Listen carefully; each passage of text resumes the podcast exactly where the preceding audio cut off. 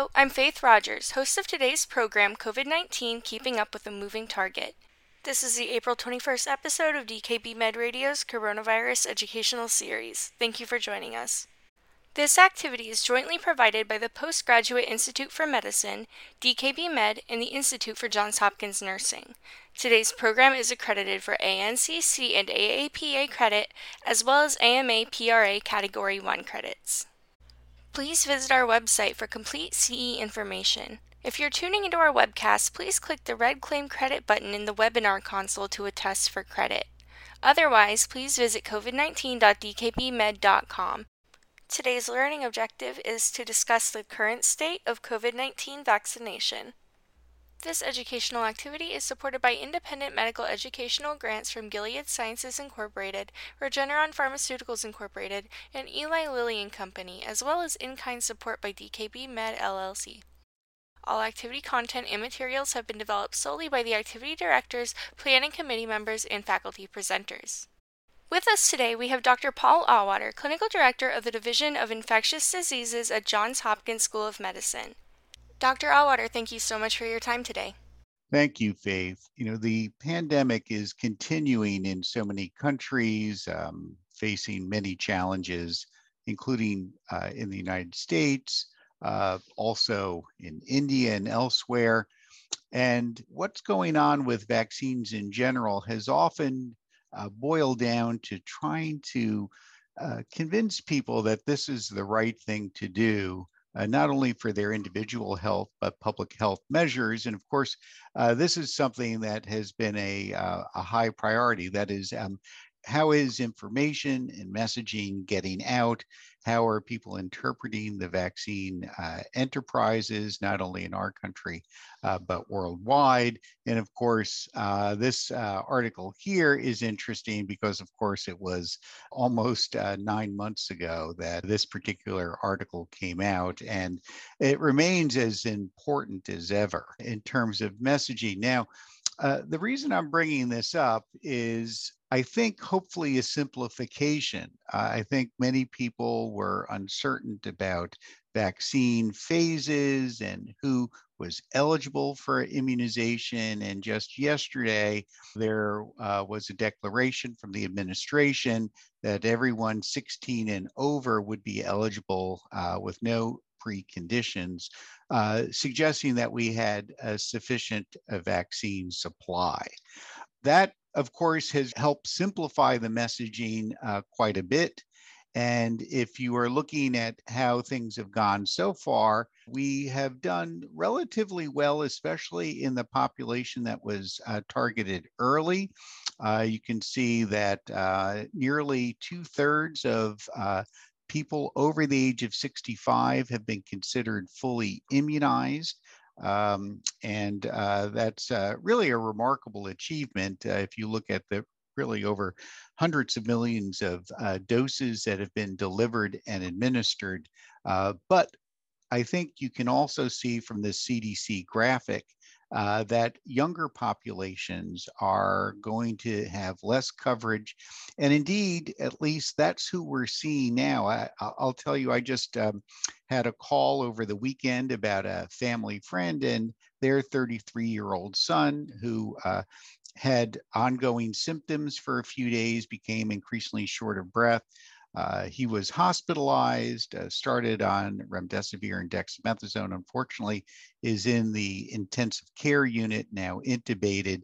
And I think we're beginning to see that the frequency of infection is going to be higher uh, just in this population because this is where the virus has found susceptibility. And the messages are indeed difficult here. We're trying to walk that fine line of trying to convince people to get immunized that will protect them at the same time, uh, stating that the pandemic isn't over yet and uh, people are still susceptible uh, and that mitigation strategies for those that have not been immunized really make the most sense. And, and of course, um, some uh, political decisions about opening up the economy and so on and, and uh, not wearing masks and so on have been viewed as positive messages, meaning we're getting back to normal, but we're not quite there yet.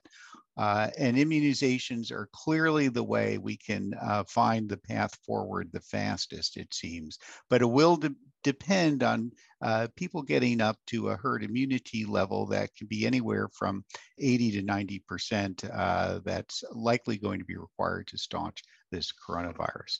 So uh, it's just remarkable that over 3 million doses of immunizations are being given in the United States today, and several countries have uh, gotten uh, a majority of their population already immunized, generally the smaller countries, and that would include Israel and Bhutan, for example.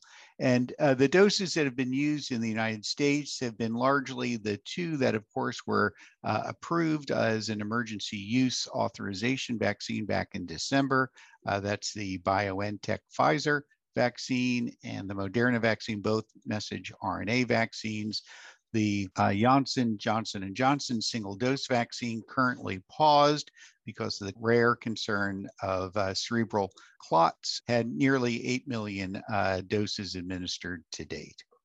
In terms of messaging, the pause has been viewed as detrimental to the vaccine cause um, on the other hand, I think it's important to recognize that a number of vaccines, including um, vaccines uh, that have been produced from China, inactivated vaccines, haven't really uh, published much data. And these vaccines are being widely distributed and used in a way that messaging is so straightforward. We think this vaccine works, here it is.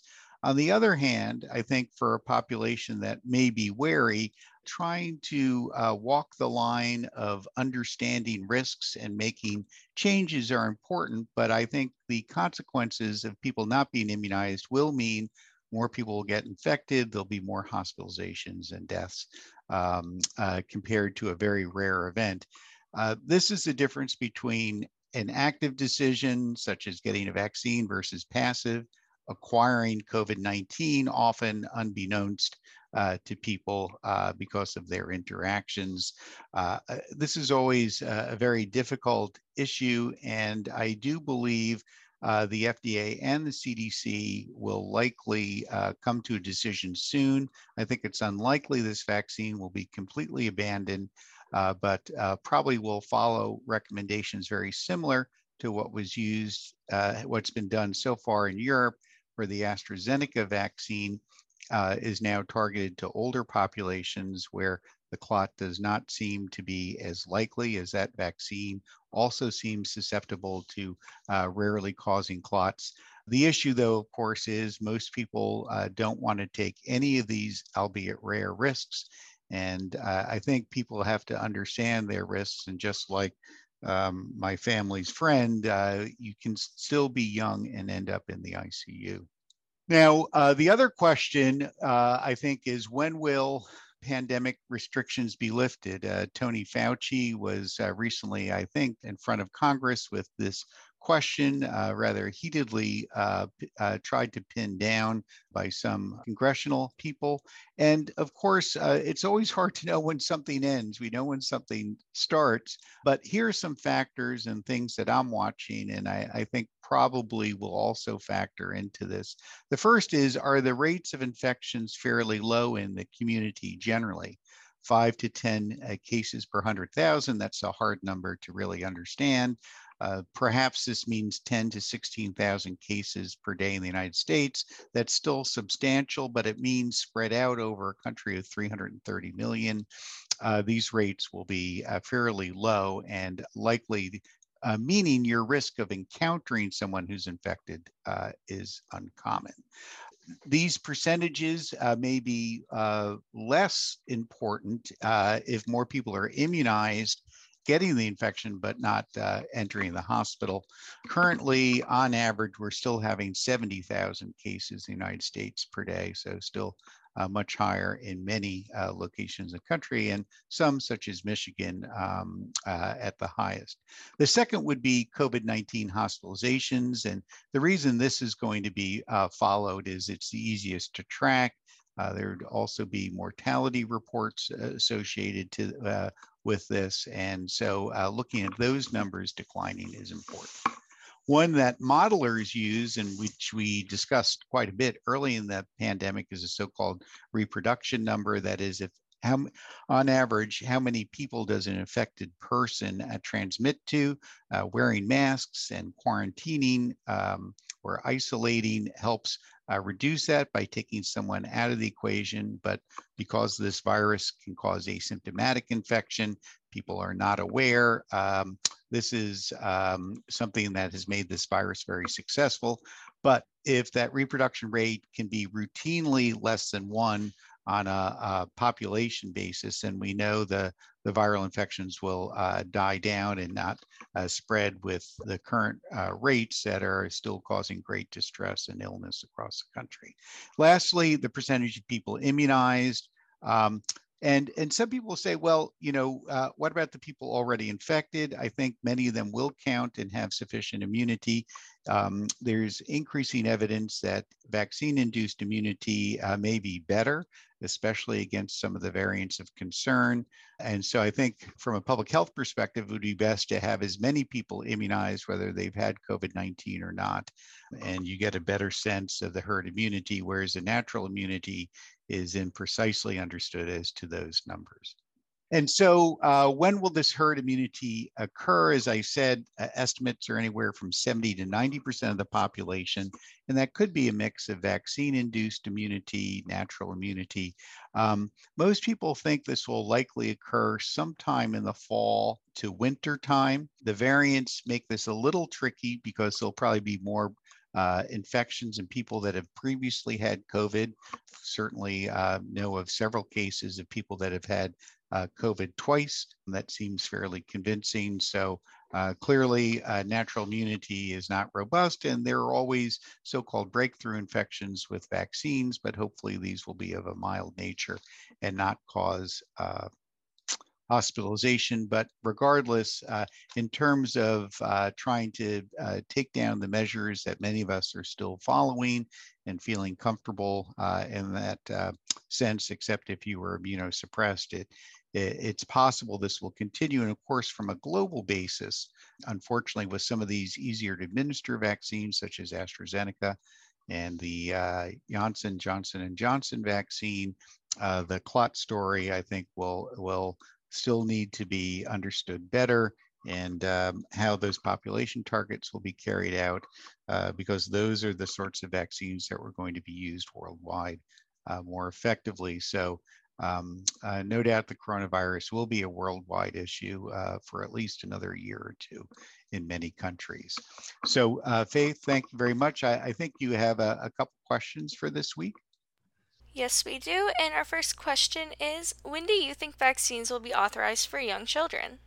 Yeah, Faith, this will be on a, a, step a stepwise basis. Uh, Pfizer, uh, which has the vaccine already approved 16 and older, has presented clinical trial data for ages 12 to 15 to the FDA. So uh, there may be authorization soon uh, to really get everyone 12 and older immunized. Uh, Moderna um, has two trials in progress, a 12 to 17 year old and also a six month to 12 year old. Pfizer um, has uh, a trial from six months to 11 years. I think those trials we'll probably hear about more in the summer uh, to early fall for a decision. I think it's unlikely you'll see those younger age groups be um, ready for immunization before this next school year starts, uh, but uh, perhaps soon thereafter. Uh, so that's very encouraging. Uh, I think uh, the AstraZeneca and also the Janssen Johnson and Johnson vaccine, uh, they have had trials slated for children and and some in progress. Uh, whether those are uh, will be paused or carried out, uh, especially since clots seem to be more targeted towards women and uh, those of younger ages, uh, uncertain uh, the impact there.